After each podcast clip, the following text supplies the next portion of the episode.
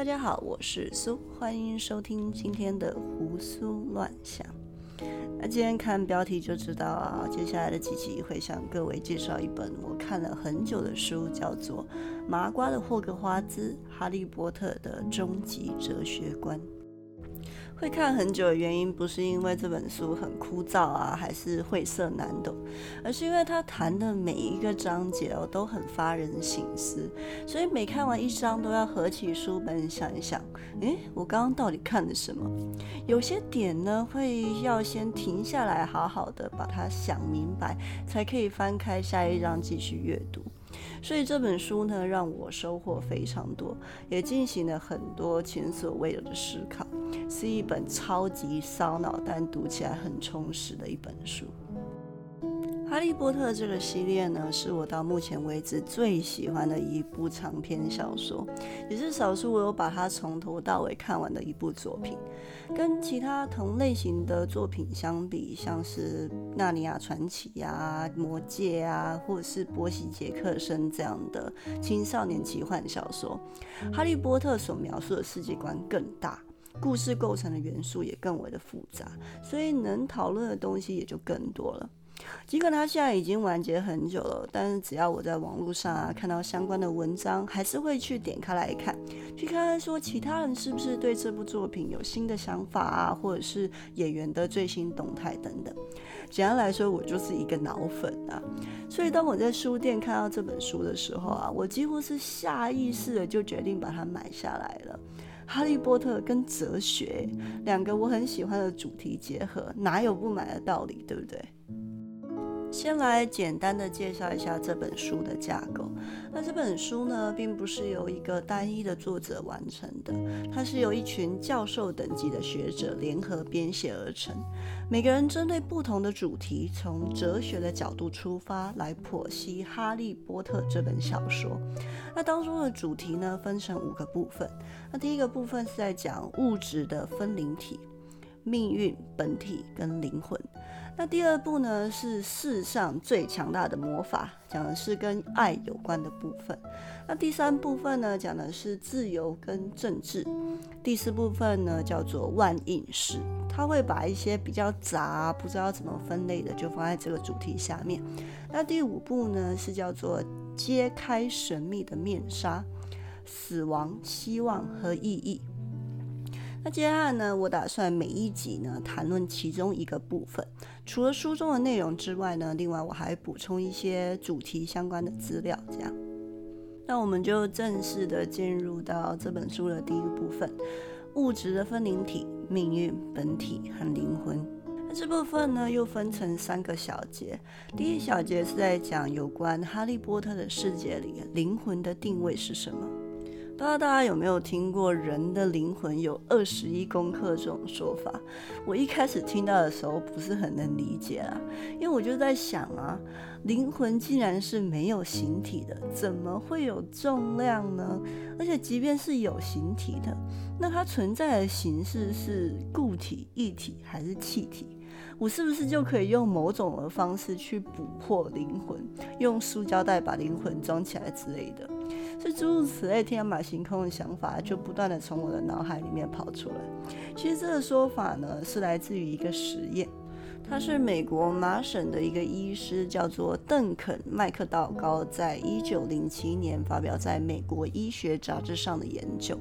那研究的方法呢，是一张一个即将过世的人放置在一个非常灵敏的秤床上，就是可以躺上去的秤呐。那一边看着他即将断气，一边记录着他的重量，听起来似乎很不人道，但当然这是病人在生前就同意进行实验的。那这个实验呢，一共进行了六次，而这个二十一公克的说法呢，是来自于他第一个病人。麦克道高医师呢，总共观察他三个小时有四十分钟，在这之中呢，病人其实是有不断的在减轻重量的，但是以但是是以一个非常缓慢而且稳定的速度。麦克道高医师估计是因为体液的蒸发所导致的。那在病人死亡的那一瞬间，重量突然减轻了二十一公克。那这个现象呢，就被麦克道高医生认为说呢，灵魂跑掉了，所以重量才变得轻一点。但是值得注意的是呢，之后其他的病人并没有重复这个结果，可能是因为死亡的时间太突然啊，或者是技术上的问题，所以结论的可信度其实还蛮让人存疑的。但不论如何呢，我认为这是目前为止科学跟宗教最接近的一刻，毕竟呢，只能用科学的方式证明灵魂存在。但不论如何呢，我认为这是目前为止科学跟宗教最靠近的一刻。毕竟只要能用科学的方式证明灵魂存在，宗教就可以不只是信仰了，一瞬间就要升为真理了。人们就可以认真的来研究死后灵魂的去处啊，还有天堂地狱是否存在的议题。也许到时候世界也会更和平，也说不定。在哲学的范畴里呢，对灵魂的看法其实也有分很多种哦。不同流派间因为看待世界的角度不一样，便会对灵魂有不一样的看法。那书中就提到了五种派别，分别是生命源头说啊、感知说啊、笛卡尔的观点、唯物论跟善感论。那接下来我们就逐一的来进行介绍。第一个生命源头说。那这个学派呢，看法其实很简单哦，只要是活的东西都是有灵魂的。非生物跟生物间最根本的差别就在于有没有灵魂。也就是说呢，连植物啊，还是单细胞生物、草履虫都是有灵魂的。虽然这个定义是很简单明了啦，但也变相的带出了另一个层面的问题，就是什么才叫做活着呢？在这个医学技术非常进步的年代，肾脏的功能可以被机器取代，肺脏的功能也可以被机器取代，甚至连心脏的功能都可以被叶克膜取代。当我的身体被外界了这么多机器之后，我还算不算活着？是不是只有被宣判脑死之后才算是真正的死亡？那那些脑部逐渐萎缩的病人呢？他们便是走在死亡的路上吗？这真的是一个很值得深思的问题。还有一点就是呢，植物即便离开土地，但在之后持续的给它养分啊，还是水，它还是可以继续生长的。那这样算是回魂吗？但话说回来，其实已经很少人认同这项对灵魂的想法了，可以算是比较过时的概念吧。第二个感知说，所谓感知的意思呢，其实就是生物或者是任何有机体感受周遭事物的能力，也就是呢，透过身体的各个受器来接收外界的刺激，例如用眼睛看书啊，用嘴巴品尝食物啊。那这边的眼睛呢，就是受气。书或者食物就是外界的刺激，但这这样的过程呢，还不算是完整的感知程序。完整的感知程序呢，最后还要连接到大脑。大脑要知道说你有接收到这样的刺激，才算是完整的感知程序。所以像是有听没有到啊，或者是发呆放空的时候接收到的刺激，都不算是有感知到。那感知说，顾名思义，就是举凡有感知能力的生命体都具有灵魂。所以从这个角度来看，植物是没有灵魂的。不过有趣的一点是啊，《哈利波特》里面有一些神奇的植物啊，某个方面来说，其实是具有感知能力的。像是在第二集那一棵把波特跟荣恩打得东倒西歪的柳树，它在这个派别的定义之下，应该算是有灵魂的哦。那这边有一个很吊诡的地方，在于，即便在这个普通的世界，有越来越多的研究表明，植物其实是有感知能力的哦。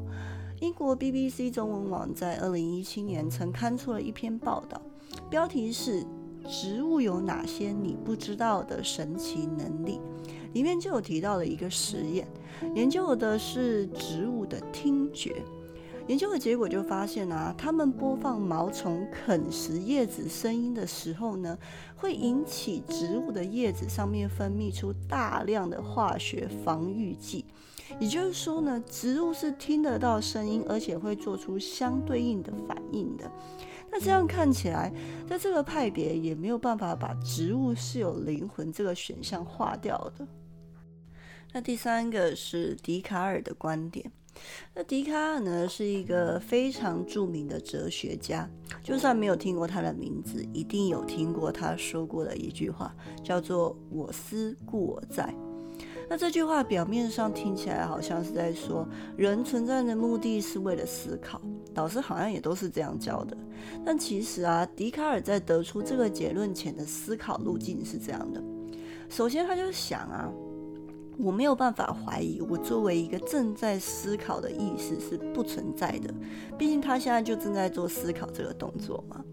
那接下来还有在想，但是我可以怀疑我的身体是不存在的。诶，身体明明可以看得到、摸得到啊，怎么会说不存在？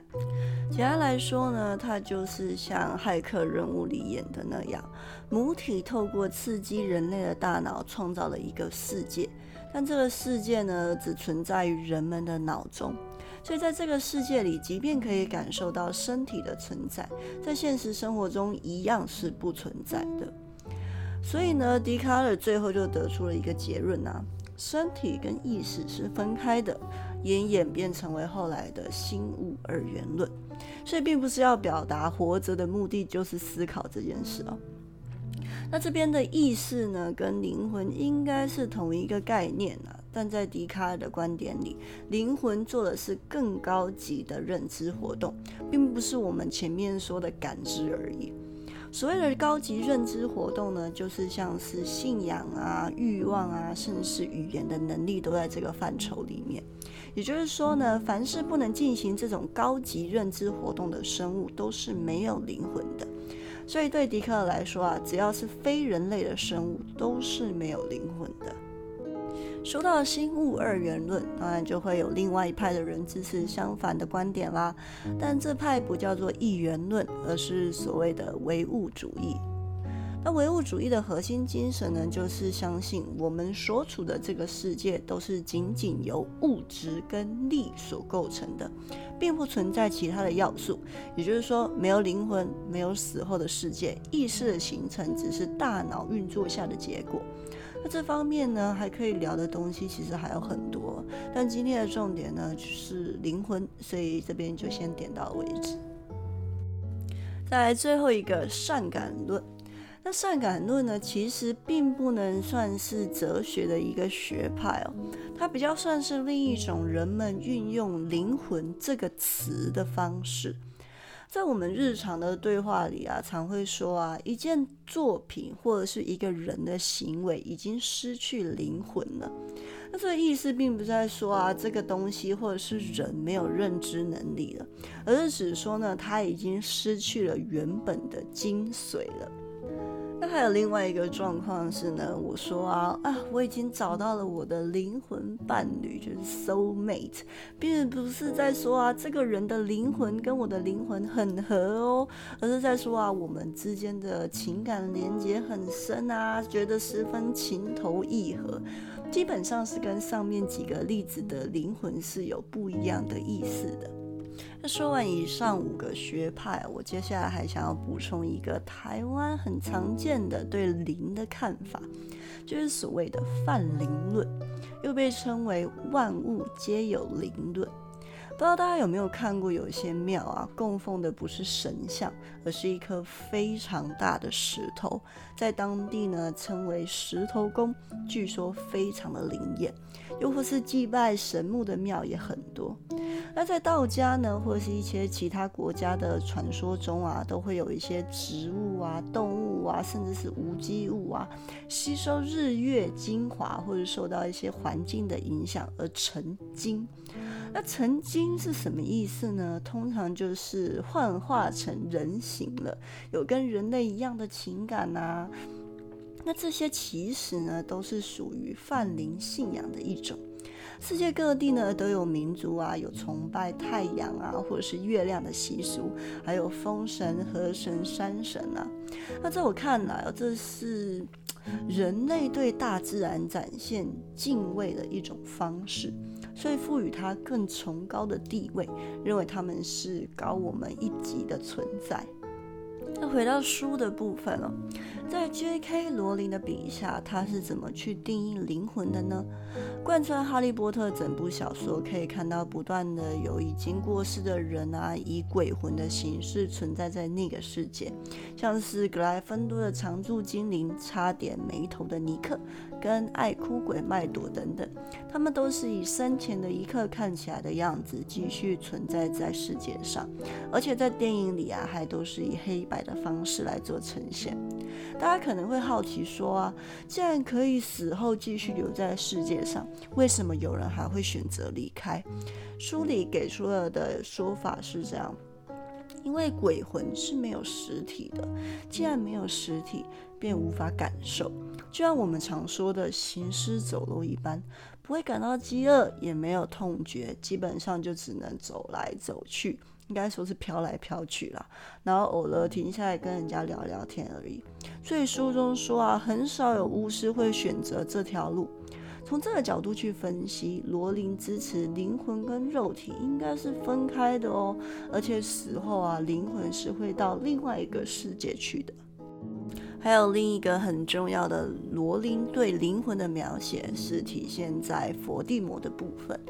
但是整个故事到最后结尾的地方啊，都聚焦在佛地魔的分灵体上。佛地魔啊，把他自己的灵魂分成七个部分，用来对抗死亡。必须要摧毁所有的分灵体，才可以真正的把它消灭。但每一次撕裂灵魂的过程中呢，灵体就会变得非常不稳定。所以佛地魔到后来啊，有形体的时候才会看起来跟一般人长得不一样。所以看到这边，我就在想啊，撕裂灵魂是一个怎么样的概念？从故事的发展来看。应该不是把灵魂的某个部位切开吧，就是把手切开，然后附在某一个东西上面，比较像是把灵魂变稀薄的感觉，让每个分灵体啊都拥有整个灵魂的元素，只是少一点而已。所以这样看起来就好像不是很适用笛卡尔的观点，毕竟笛卡尔觉得啊，人的灵魂是用来进行高级认知活动的。变稀薄应该多多少少会影响认知能力吧，所以这本书的作者呢就认为啊，罗琳是采一部分的善感论去描写灵魂，认为灵魂呢可能是人的本质精髓的地方，包含啊道德良知的部分。那每撕裂一次灵魂呢，就越来越不像一个人了。那用这两个角度去分析的结果，就会发现说啊，有一点相互矛盾的地方啊，还有包括最后伏地魔跟哈利对决的时候啊，波特的爸妈就出来帮忙那一段，也是很让人匪夷所思啊。为什么他们一开始不出来帮忙呢？但作者也说了。没有必要这么认真的去看待这个小说了。重点是它提起了我们的兴趣，去思考关于灵魂这个议题。那至于故事的情节合不合理，那就不是那么的重要了。那以上就是第一节的内容啦。那下一期我还会继续的跟大家分享这本书。那我们下次见，拜拜。